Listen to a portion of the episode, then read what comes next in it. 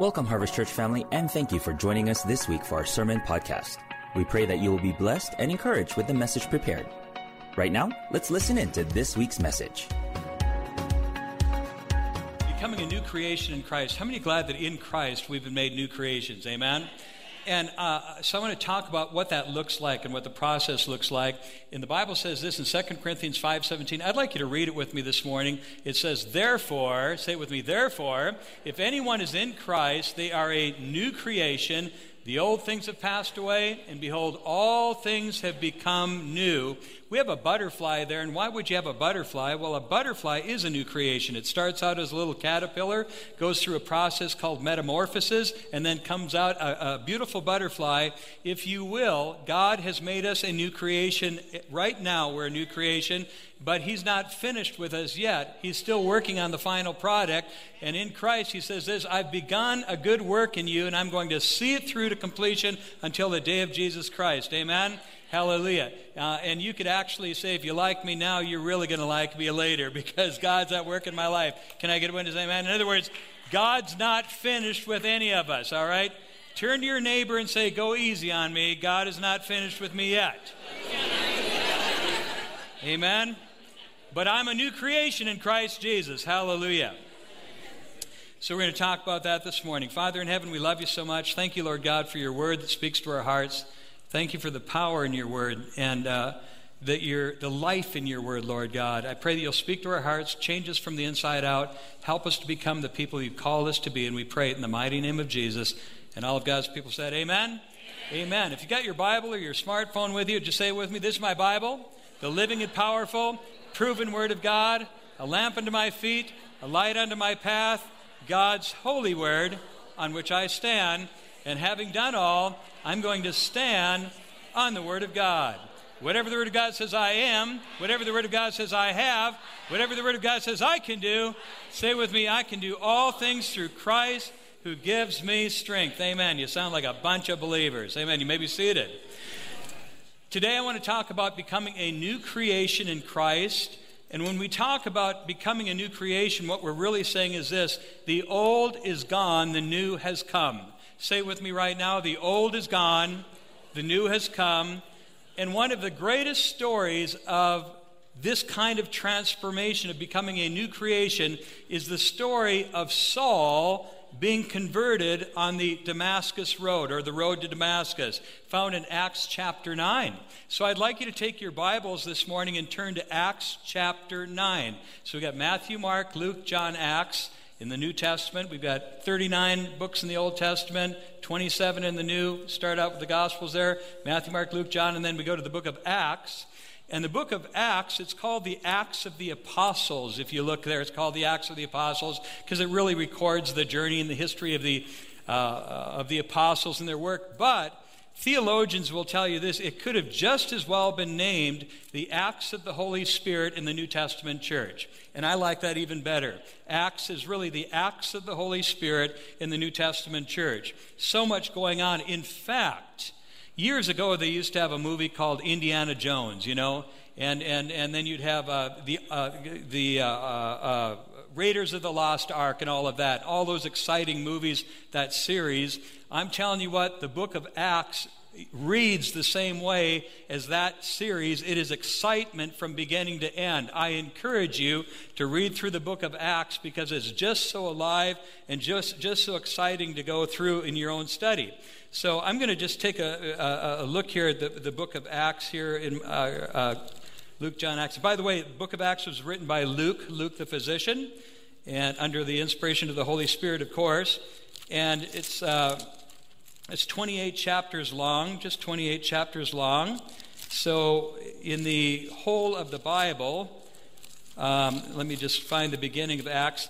You've got this much right here. If I'm showing you my Bible, this is Acts that I'm holding right here between my fingers, right here. This is the book of Acts.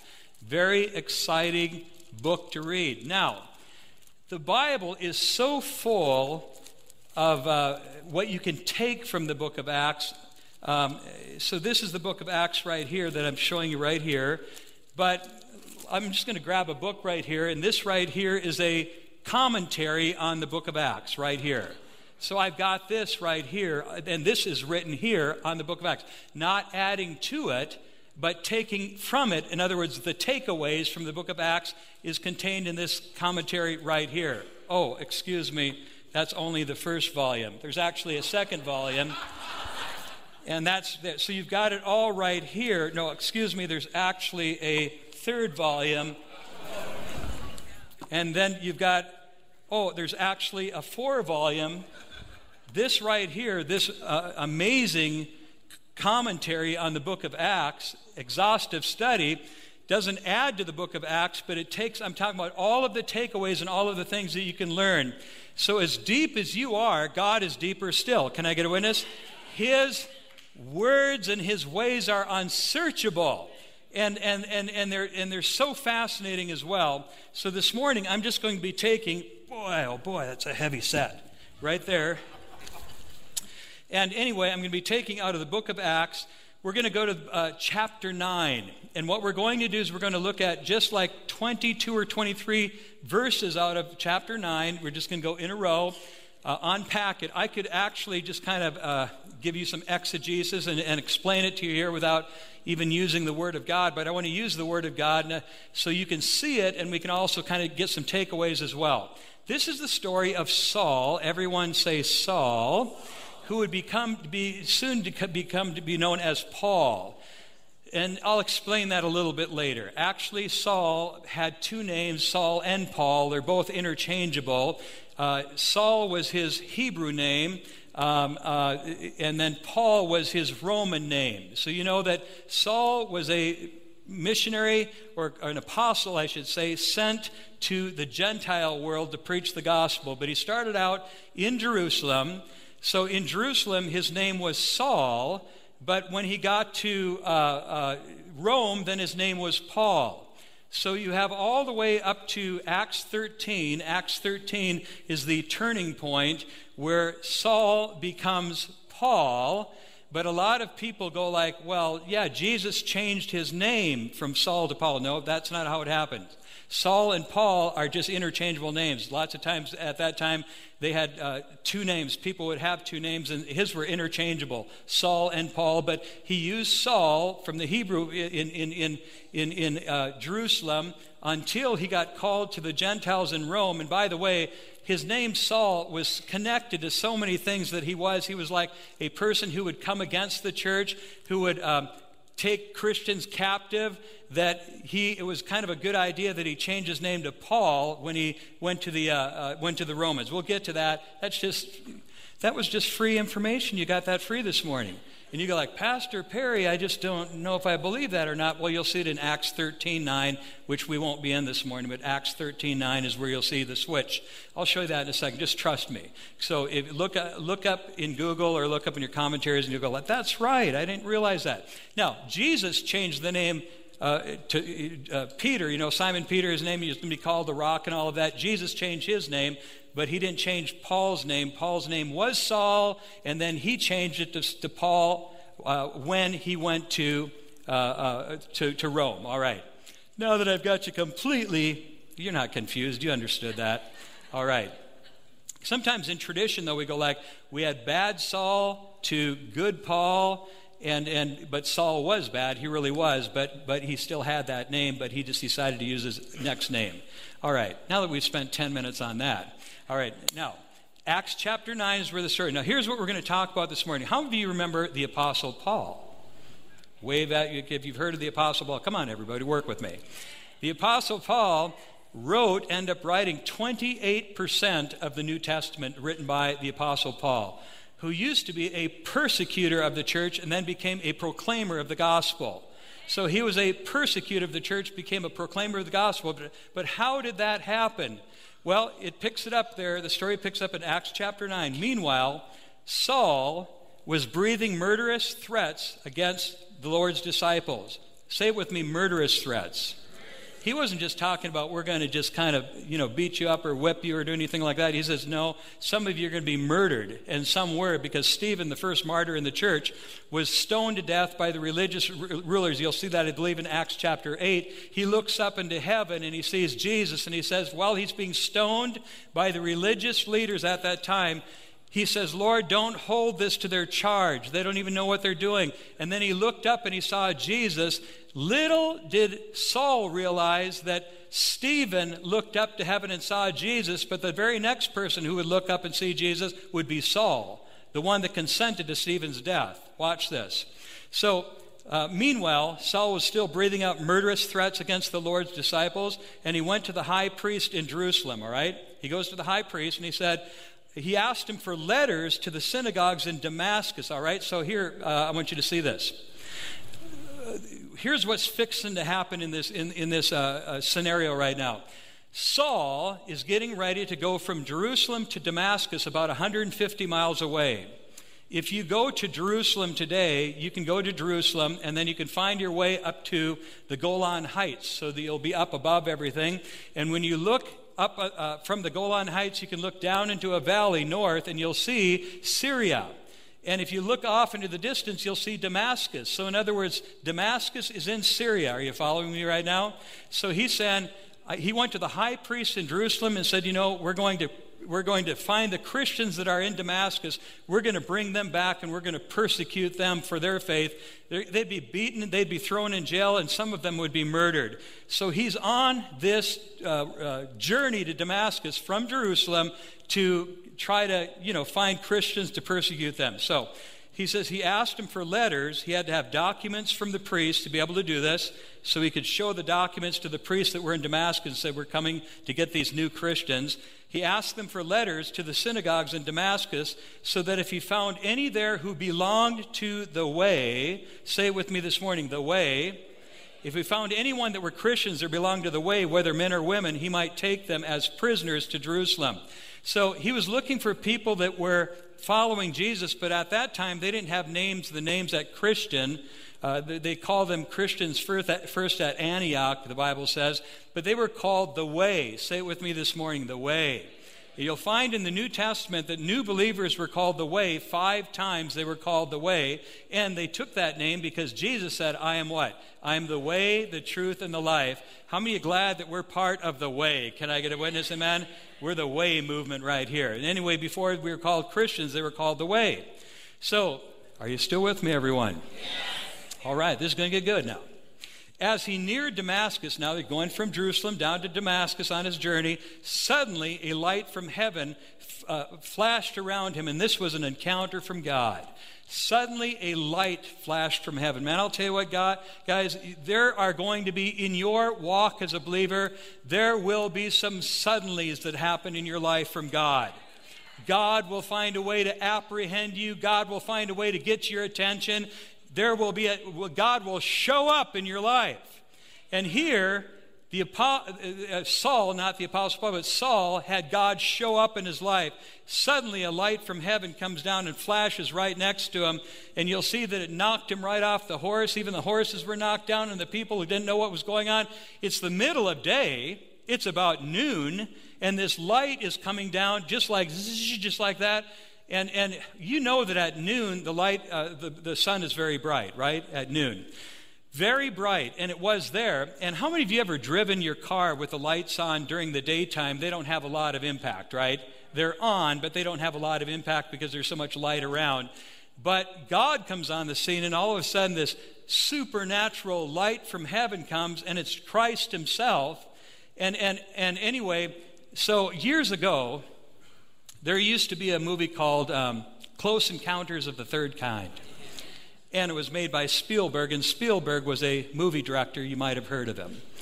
And uh, anyway, he had a way of using light in movies in ways that it hadn't been used before, just the intensity of light. And if you watch his movies, you'll see how he uses light to his advantage. It was like that with a spaceship coming down. This was not, though, everyone, a close encounter of the third kind. This was a close encounter of the God kind. Can I get a witness? Amen. And Saul was thrown to the ground, didn't know what was going on. And the Bible says this He fell to the ground and he heard a voice. And the voice said, This, Saul, Saul, why do you persecute me? Saul, Saul, why do you persecute me? And this is Jesus speaking. And then he said, Who are you, Lord? Saul asked, and he says, I am Jesus whom you are persecuting. He replied. So Jesus said, You're looking at Jesus right now. How many know that Jesus can appear in your life anytime that he wants to appear in your life? This was after the cross. The risen Christ appeared to Paul. And he says, I am Jesus whom you are persecuting. Now, you might go like, well, I don't see anything about Paul persecuting Jesus. But Jesus was saying to this, You're persecuting me when you're persecuting my people. You're persecuting me when you're persecuting my body, which is the church of Christ. Can I get a witness? Amen? So, anytime, I want you to just tell you this morning, everybody, anytime the devil is messing with you, he's messing with Jesus.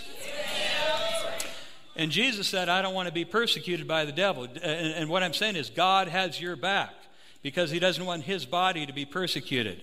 So, anyway, he says, Now get up and go into the city, and you're going to be told what you must do. In other words, he says, Get up and go to Damascus now because you're going to be told what to do. But the men, there were men that were with him as well, and they, and, and, and they were traveling with Saul. They stood there speechless because they heard a sound, but they didn't see anyone. So Paul had fallen to the ground. He heard the voice of Christ. He saw Christ.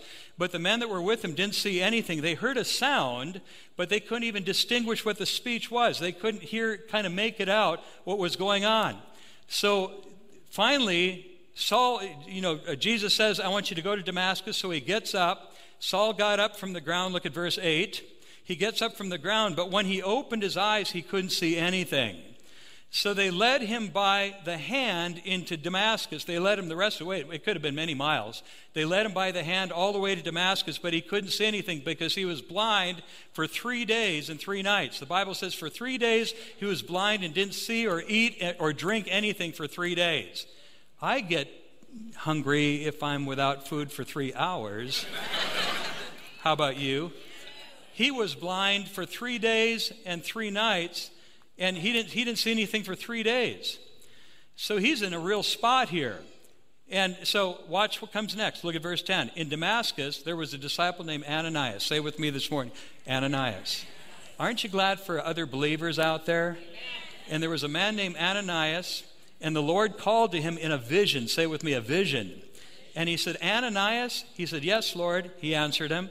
The Lord told him, Go to the house of Judas on Straight Street and ask a man from Tarsus named Saul, for he is praying. Ask for a man named, named, named uh, Paul, or I should say Saul, because he's praying. Of course, he's praying right now. He's blind, and, and he's just met Jesus. Now he's praying like, God, I don't want to be blind. What is going on here? So, Ananias, this guy just like you, just say your name right now one, two, three, Perry, could have called on you. He said, Hey, he saw, you could have had a vision, and the Lord saying, Hey, there's a guy named Saul. He's up there in Gulch. I want you to go see him. He, he, he's, he's right now, he's blind, but he needs somebody to pray over him so that he'll receive his sight.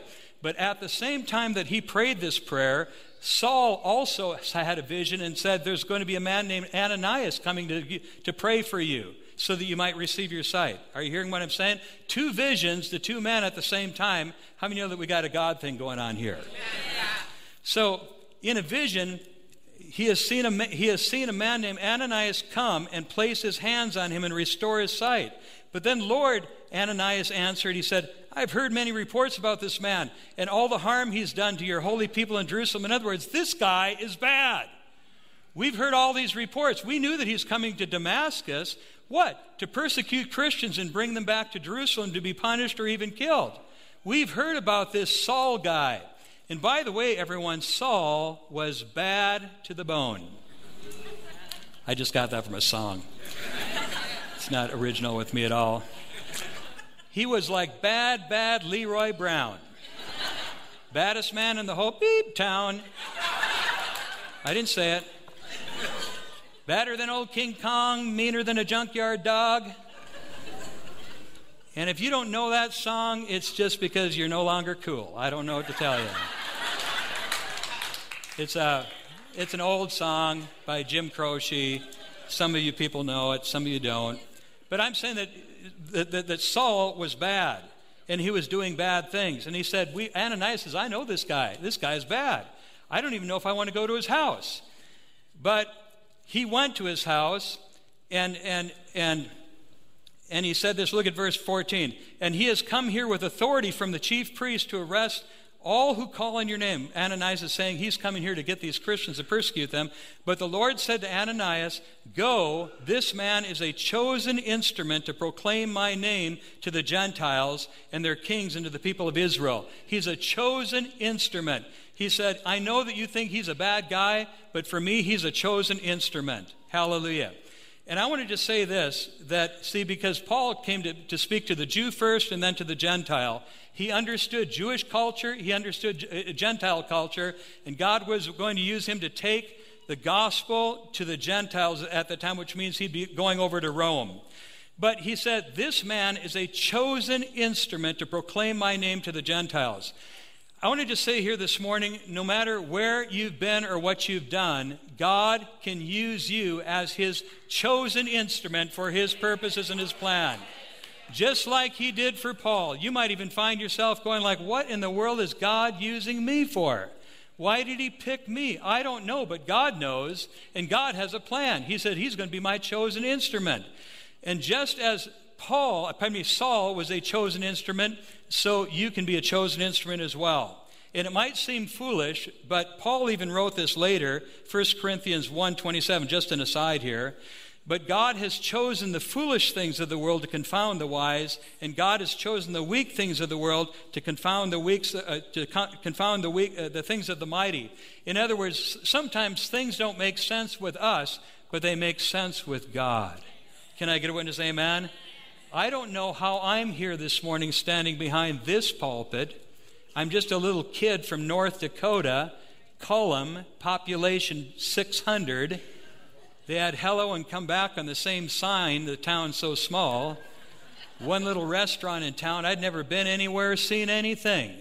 But God called me when I was a junior in high school, and here I stand. But I don't have any explanation for it. But He said He can be a chosen instrument, and you can be a chosen instrument as well. And then he said this I'm also going to show him what he must suffer for my name, because Paul would suffer for his name, and one day even be poured out. His life would be poured out because his head would be taken from him. He'd suffer for his name.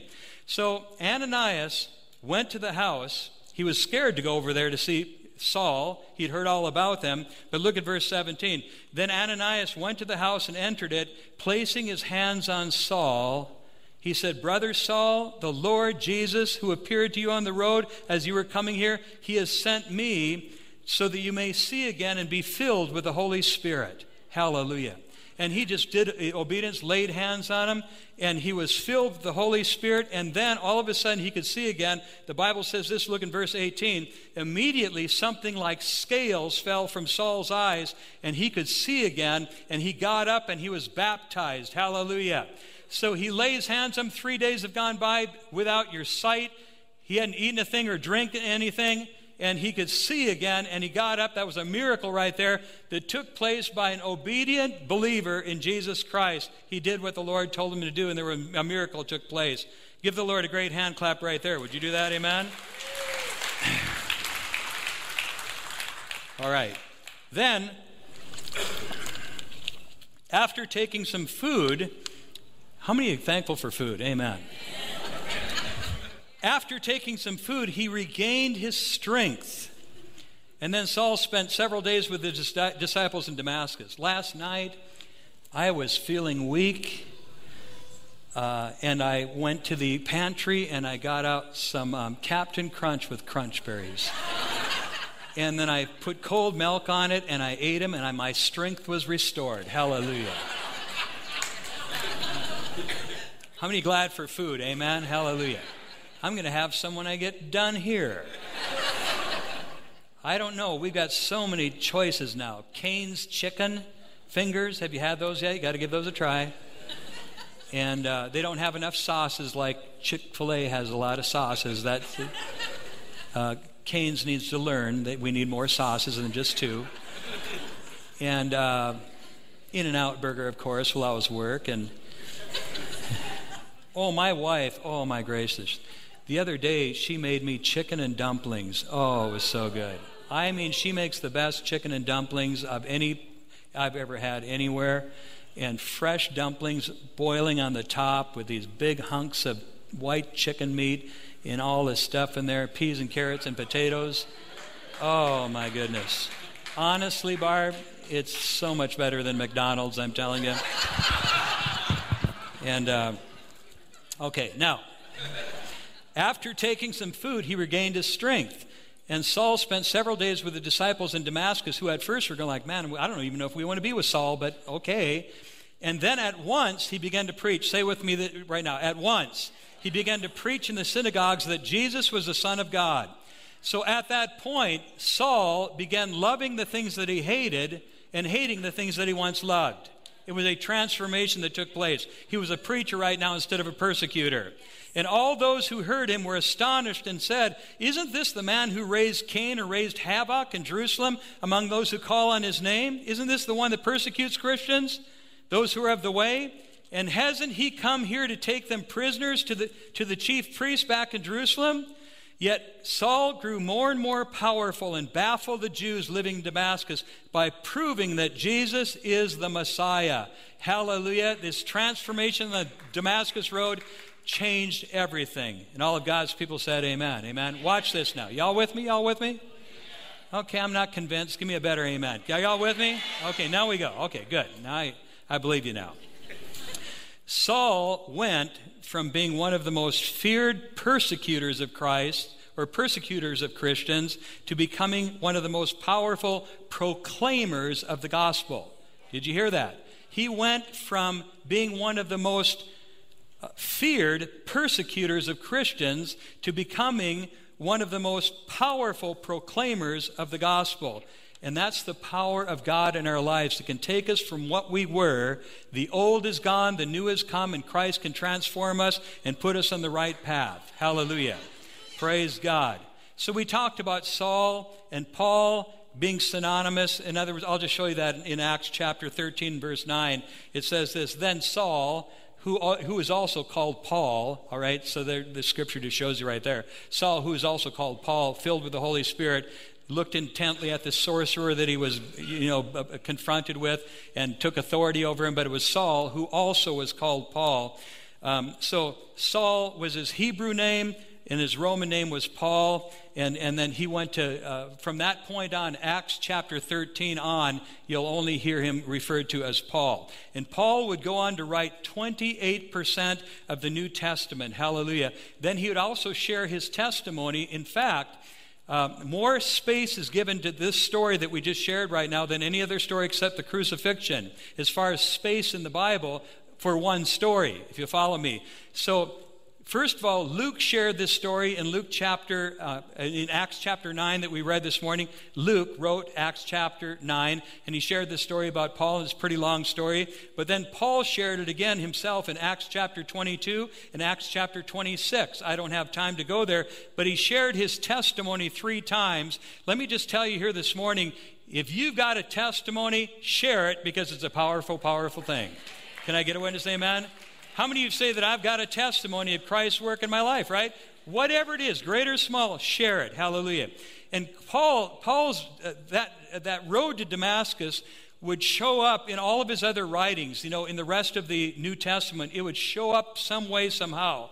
In fact, I'll just give you a little for instance here. For instance, Paul would write something like this to the church at uh, the Philippians. He'd say, Not that I've already obtained all of these things. In other words, he says, I'm not perfect, but I'm following somebody who is or I've not arrived at my goal, but I press on to take hold of that for which Christ Jesus took hold of me. He says, I, so here's what Paul was saying, and in the King James, it has a better word, he, uh, for me at least, anyway, in the King James Version, which we don't really read too much anymore. It's usually the NIV or whatever. But he said, I was apprehended by Christ. Now I'm going to spend my life apprehending the one that apprehended me.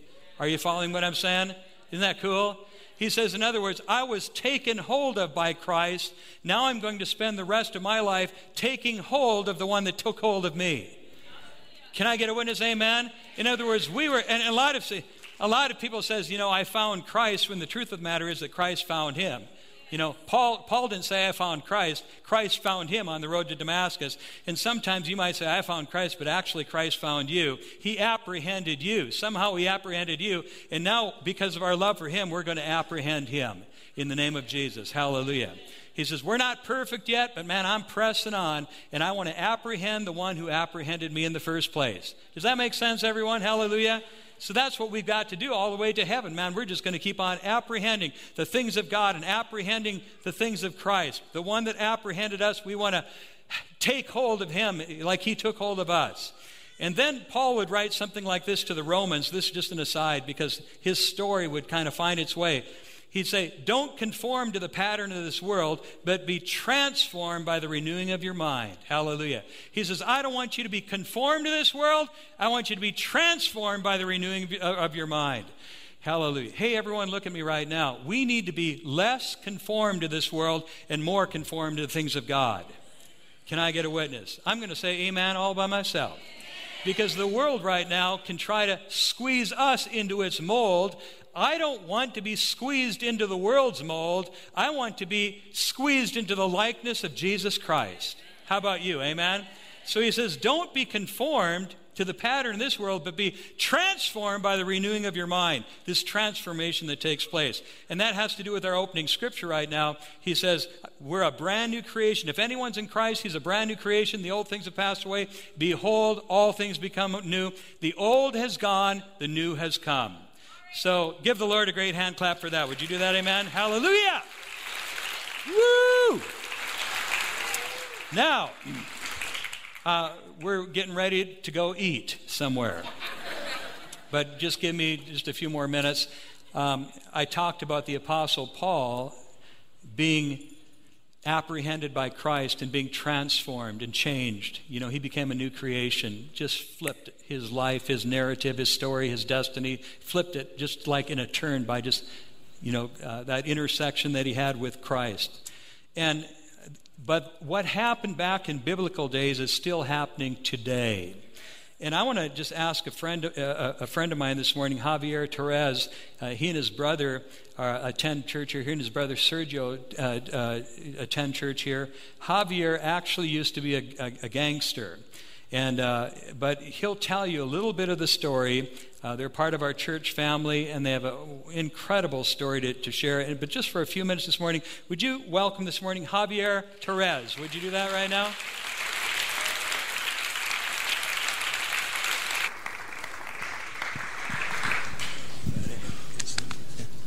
Thank you, Pastor Perry, for again allowing me to share up in your pulpit.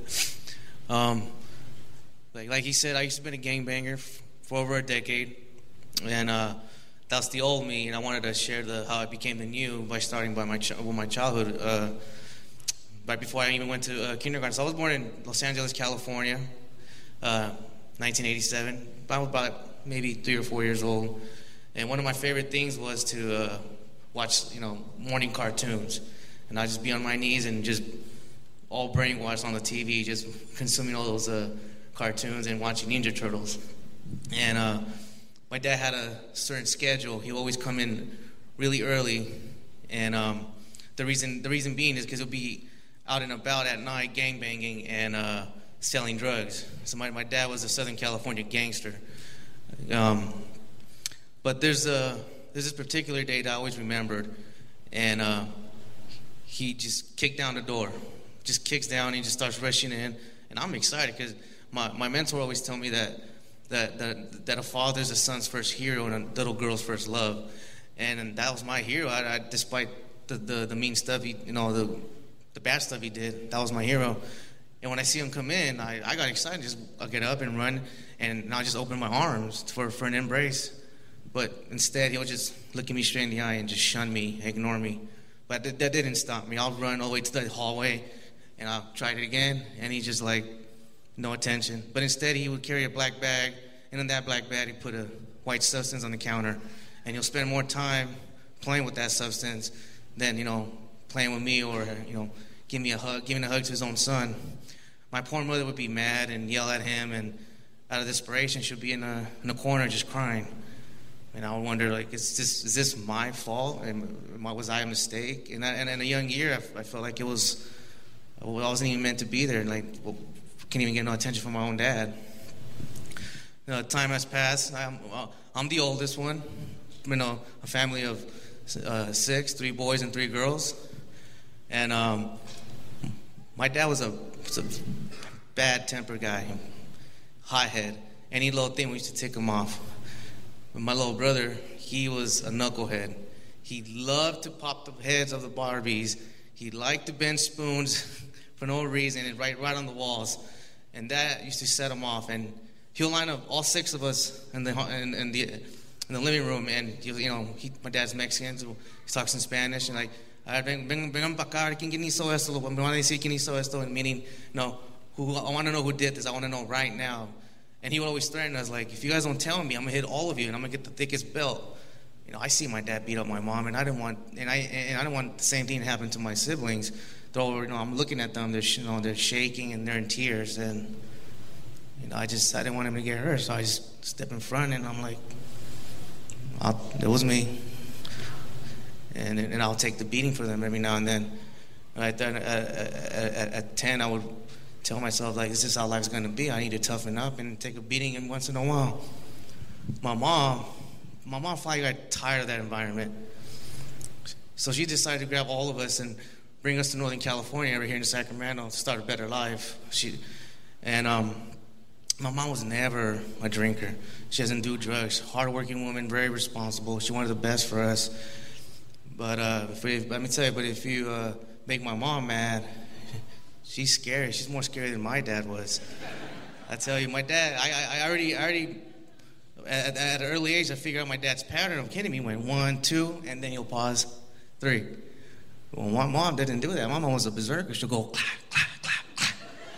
so you gotta watch out for that lady. I've seen her beat up crackheads, so tough lady. I love her. And um, anyway, we, we can't, you know, start living in Calif- uh, Northern California. But like I said, hardworking woman. She had to do double shifts. She had to feed six mouths. And I felt like I lost both my parents. They're not there. I don't feel no, I don't feel no embrace. I don't feel no love. Who, who am I going to talk to?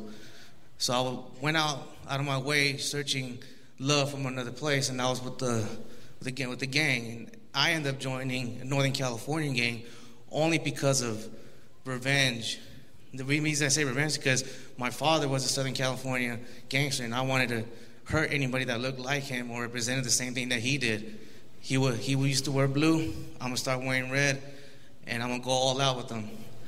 I wanted to be a better gangster than he was. For over a decade, I was doing drive-bys. I, I would sell drugs, and I ended up doing drugs myself. And um, but there's this faithful, faithful, uh, faithful year where um, you know things things changed for me. You know, like it was a big impact. So even let me tell you, even gangsters have uh, days off, or they want to have fun, they want to drink out, or you know entertain themselves somehow. They were not always doing drive-bys. But anyways, I, I went to get my favorite gun. It was a 357 Magnum Smith & Wesson six shooter, and I, I, used to hang out with my older homie. He's I, I thought I thought that was my boy. I mean, he's still my boy, but I, used to look up to him. I thought he was a tough gangster. I want to be like him. So we go out. We go to like a open field, and we start shooting our guns at night. I mean, it looks it looks it looks like fireworks. It looks like lasers flying on the sky. And uh, we just come back. And I'm show. I'll get to it why I share that part. The next day, he comes over to my house and we're kicking it again. Now we have this younger little homie at the time that didn't want to be just like us and wanted to show show himself and prove himself. So he just looked for trouble on purpose. One day, that, and so the next day he calls us like, "Hey man, the enemy's in the is in the vicinity. He's in our hood. I want to get these guys. They try to jump me. I want my revenge." I'm like, "Okay, come get us if you really want it. You want our help? Come come and pick us up." So without any, without telling anybody, I went went to my room. Grabbed my gun and I loaded up, loaded up. And I'm just thinking to myself today, I'm gonna be more respected. I'm gonna be more feared. If I go to prison, it's cool. I made it to the big leagues. I'm gonna be a big homie. I'm gonna call shots from prison, whatever. I'll take a life for the hood, no problem. So I tucked it in. We get we get to the spot. We picked up two more guys. I see some young people right here. You know, I want to say something. Bad Company Grudge good character. you know, show me your friends, I can show you your future. Game banging is it's a counterfeit. It's like quicksand. It might look safe to walk on, but when you go in it, it's going to be hard to come out. Real friends strengthen your weaknesses, and they brag about your strengths.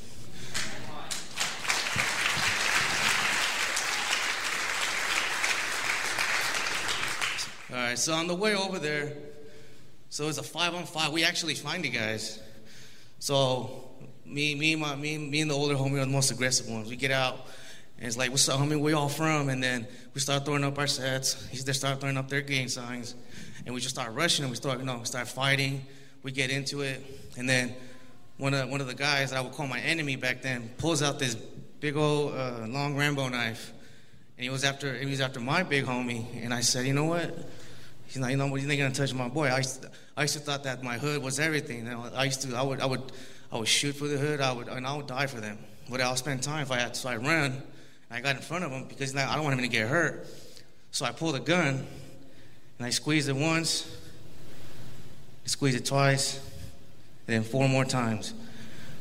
Now there was no thundering sound. There was no flash at the end of the barrel. Let me make it clear. None of the bullets came out. All I heard was six clicks. That startled me. That that that that that that kind of froze me, and uh, I shook it off, shook it, and just like get back to sense. And I'm like, hey, we need to get out of here. It, it, things got out of hand. We need to. We're gonna get caught. Let's go. Let's dip. Let's dip. We're on our way. Get to the hiding spot. And I see my old homie get back to my older homie because he's seen he's seen me operate the gun the day before, and he's seen what happened at that moment. But at that time, he, was, he well, little did he know, he thought I didn't load the gun. So he was really upset. He's like, bro, we're going to discipline you for this. That's a rookie move. We're going to beat you up for making us look bad. So he snatches the gun, and when he opens it, he looks at it and he's like, his eyes wide open, mouth dropped to the floor. He's like, that was God. Bro, that was God.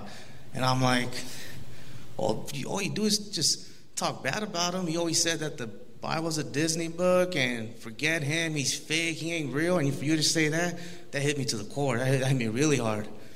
But at the same time, my, uh, my anger was overcoming that because I don't want nothing to do with God. Like, where were you when my mom was getting beat up? Where were you when I wanted the love of my father? Where were you when three of my homies got shot? Where were you when I needed comfort? When I seen one of the when I had to carry one of the coffins? My homie was only 18. Where were you? For, for three months, I, uh, I was really fighting that. It felt like it was slapping me on the face every day. That moment that happened, so I would intentionally get high every day, breakfast, lunch, and dinner, and I would consume cocaine. That was my thing. I would do it all the time, just to forget about that, to make me feel, feel make me feel good about myself. But for some weird, some weird, weird day, I couldn't get a hold of the substance. I was calling everybody I know, and nobody had it. Now I'm in really, really big trouble because now God has a big hold on me. And I'm just, you know, sober in my right senses, and I'm finally like, oh man, what am I doing? I'm wasting, I'm wasting my life. Um, I have, uh, I've been abandoned my children. I have my children my own. I'm following the same footsteps as my dad. So I got on my knees and I said, Lord, I want to, I want to, I want you to change me. I want you, I want to, I want to better myself. If this is you doing all this, I want a new life. That's the last thing I said. I want a new life. Crazy thing is that same week, these two ladies was uh, when I was walking down the street, invited me to church, and I and I and I took that as like as a sign. I don't think that was coincidence that random people just come and ask me to go to church, and I said, sure, let's go. And when I go there, then you won't believe what the name of the church was because the last thing I I want new life. The name of the church was New Life. It's, it's like God was telling me, you know, that's where your new life is going to start.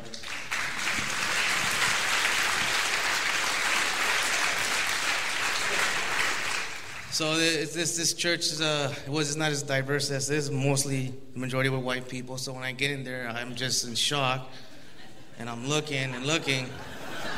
I'm like, what did I get into? Um, I'm like the only Mexicano here. Is this is a cold? Am I to get sacrificed? What's going on? What's good? So I'm a little scared, but then, yeah, I, the, the more I see there's people worshiping, there's people lifting their hands, they're saying hallelujah, and, and I'm like, and I'm starting, and I'm starting feeling, you know, a little comfort. I'm starting feeling a little love, and I don't even know why I'm, I don't even know why I'm crying, and and it was very embarrassing because of this. I'm here like this big gangster, and I'm in front of these two girls, and I'm covering my face, and I don't want them to see me when I'm in tears, and just passing me this tissue. I'm like, thank you, thank you. but no, I, I don't remember what the message was about, um, but I do remember what the pastor said at that time. Like, if, if you want a relationship with uh, with Jesus, he, he'll, he'll forgive you. He'll forgive you for your sins and forgive, forgive your past. He'll throw your past as far as east and from the west and the deepest part of the you know, seas and all. And I'm thinking to myself, I've done so much stuff that I should be doing life for. And Lord, I feel, I feel for the first time, I'm feeling guilty. I'm feeling, I'm feeling like very disappointed in myself. And I do want that relationship with you. Yeah, I want that. And the pastor said, Hey, if you guys want that, you don't want that relationship with Christ, you want you want to invite him in your life, in your heart, raise your hand. And I'm looking around and I see nobody raising their hand. And I'm thinking to myself, why would I raise my hand when he could have all of me? So I got off my chair and I said, I'm right here. I didn't, I, didn't, I didn't care how dumb I looked, I, I just got off my chair. And uh, we said the prayer. Um, that same week, the I mean, that same day, the, uh, the pastor announced we're going to have a guest speaker every day, and, and I encourage you to come. And, and, I'm like a little kid, you know, after I received Christ, I tell a lady, hey, you think you could uh, take me to these events every single day? And she's like, yeah, yeah, no problem. For sure, no, we got you. I'm like, thank you. So I, I was showing up to you know, every single day of that week, but on the third day, again, I don't remember the message, sorry. And but I do remember what the, what the guest speaker said. He, he, actually requested like all the spiritual leaders to come to the altar, and then I want, uh, and he's like telling them, you know, pray for, just pray for the people, pray with whatever's in your heart to them, and say what you got to say. You know, I, I, just feel like this prompting that the spiritual leaders to come pray for them. You know, whoever needs prayer. And I was like, ah, whatever, I don't need prayer. I got Christ. That's enough. That's cool. But the ladies that kept bringing me, like the youngest one's like, you should go there, you get get get get prayer. Like, no, I'm cool. Go to that guy right there. He has the biggest line. Like, no, no, he's good. He's great. I'm telling you. I'm like, all right, let's go. So I'm there. I'm waiting and I'm waiting. I feel like I'm waiting for to get on the ride on Six Flags. and I'm waiting, and then I finally get to to the person, and uh, he had the biggest smile, and I'm just like weirded out. like, dude, come on. Don't look at me like that. he's like, it's, it's, it's, this tall dude. You know, he's he's buff. You, can tell he does. You know, he looks like an Olympic uh, gold medalist or something.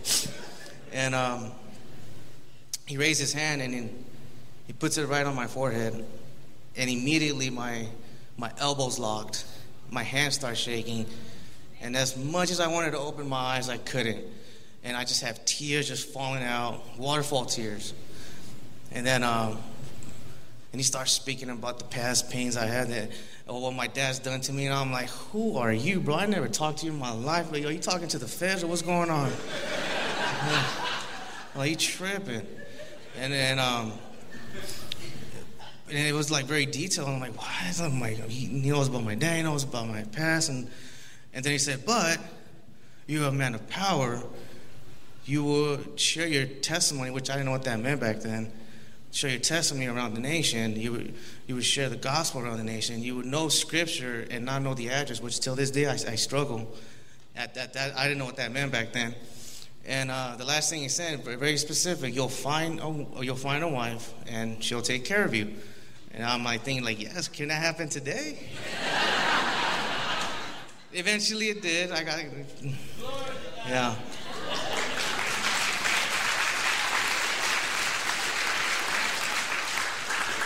Um, so you know, I, I, didn't, I don't know this guy. I'm just like feeling this crazy love, and I just gave him the biggest head, the biggest hug that I ever gave anybody. And I, went, but at the same time, I wanted to get, I wanted to get out of there as fast as I can. So I'm like, thank you, bro, I'm out. but uh, I could, I could almost imagine this person just running for me and like tapping me on the shoulder. Which, by the way, the man that did that for me was uh, Dean Johnson. I don't know if he's here right now, but that, that's my that's my mentor. He's the one that prayed over me and tapped me on the shoulder and and right there and then he just invited, invited you know took me under his wing and he just wanted to work out with me and he said you look like a man that likes to work out and ever since then you know dean's been taking me to uh, school assemblies where i share my testimony to the students uh, juvenile halls um, uh, youth services church uh, actually, actually dean uh, last year he took me to idaho to share uh, in their uh, state uh, state fair. Their big their big state fair they have in Idaho. When there was like about 300 people and around like 30 of them were, were led to the Lord. Um,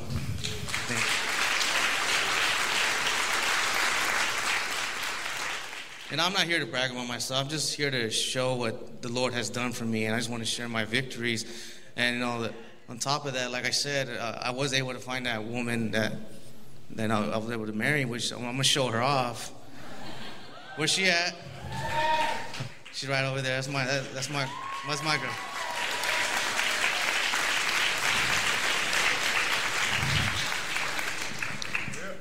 I'm pretty sure she one of these days she's gonna brag about me. Like I'm so blessed to have a man like him.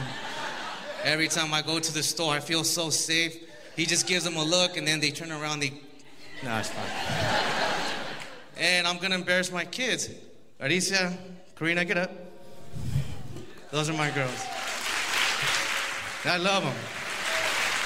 So when when when COVID started, when COVID started, I led them to the Lord, and they asked me if I could start do Bible studies with them. And then every weekend we we we finished we finished the gospel. We finished. We're on the we're on actually we're on Acts right now, huh? And we've Genesis, Exodus. We've done, we read a lot together, and I try my best to raise them in Christ's way. And uh,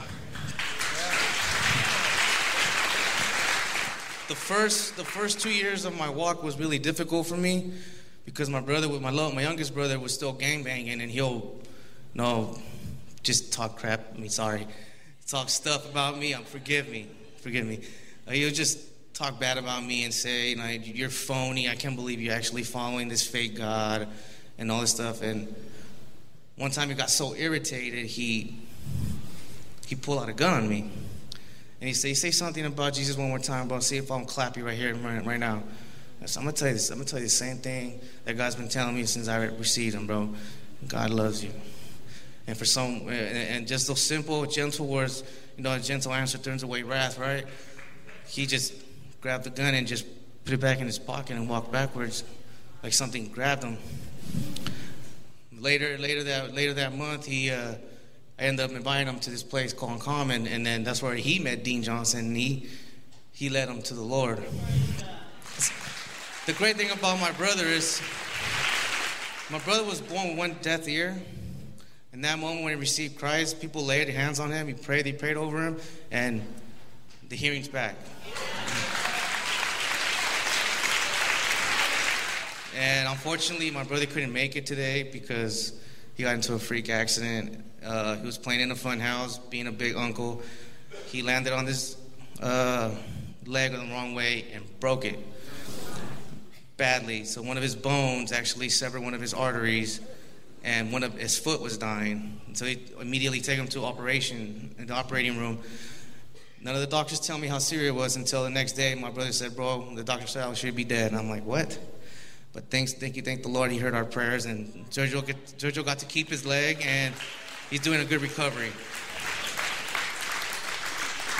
But I'm just, I'm just here to say, you know, I'm, I'm happy to be in front of you guys, and no, I'm not, I'm not locked up doing life in prison or buried six feet under, but that I'm alive and I'm living a life that matters. Thank you.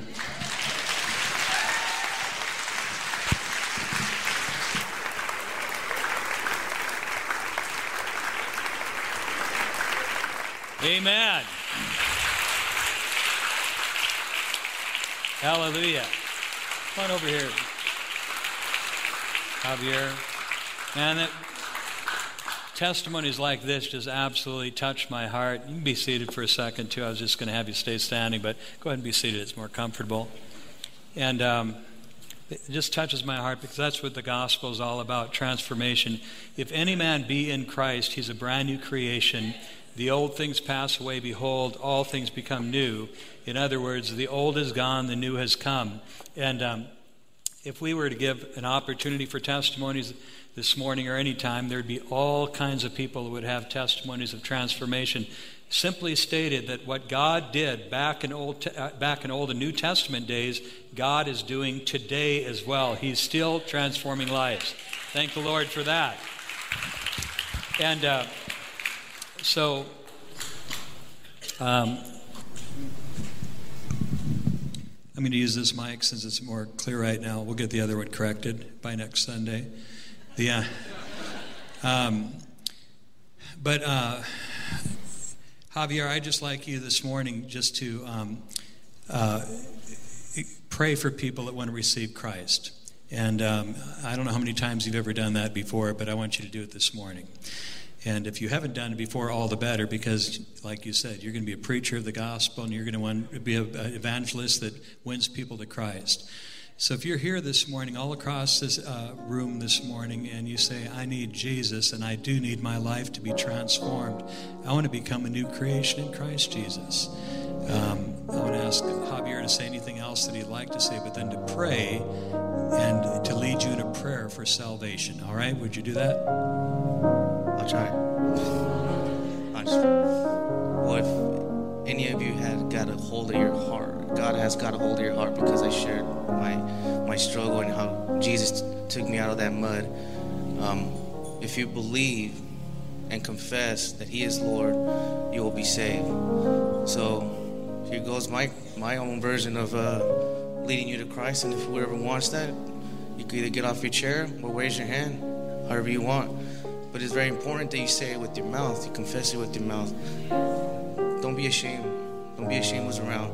That's between you and Him. Let let them see that you are a child of God. So if anybody wanted to receive Christ.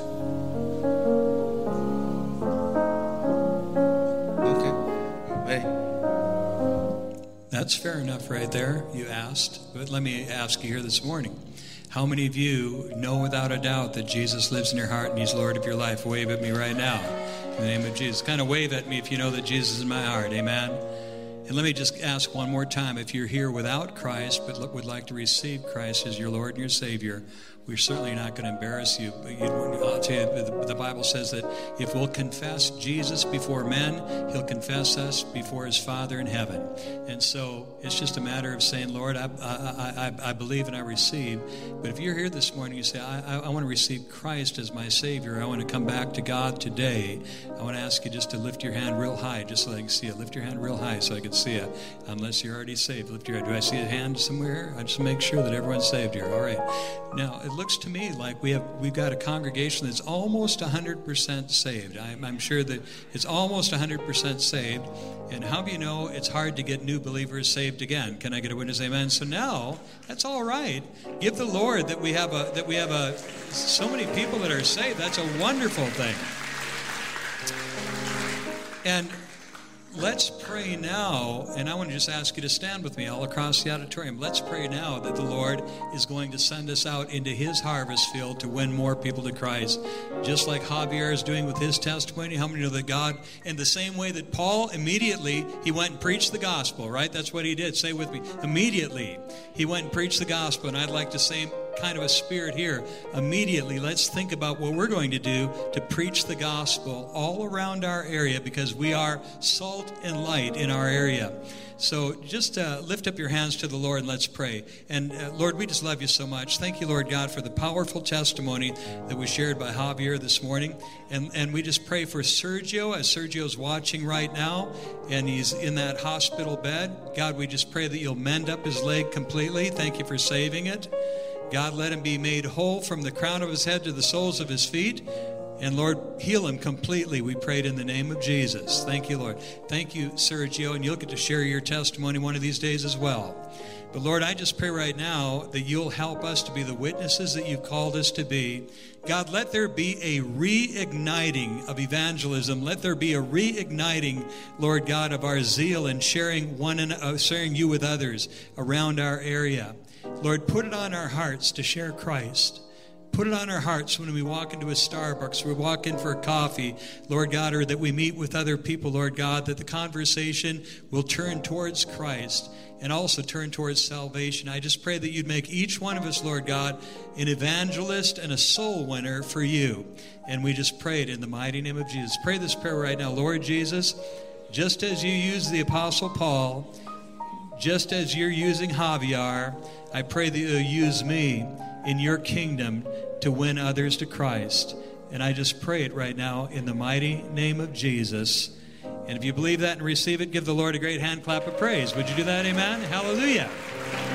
Hallelujah.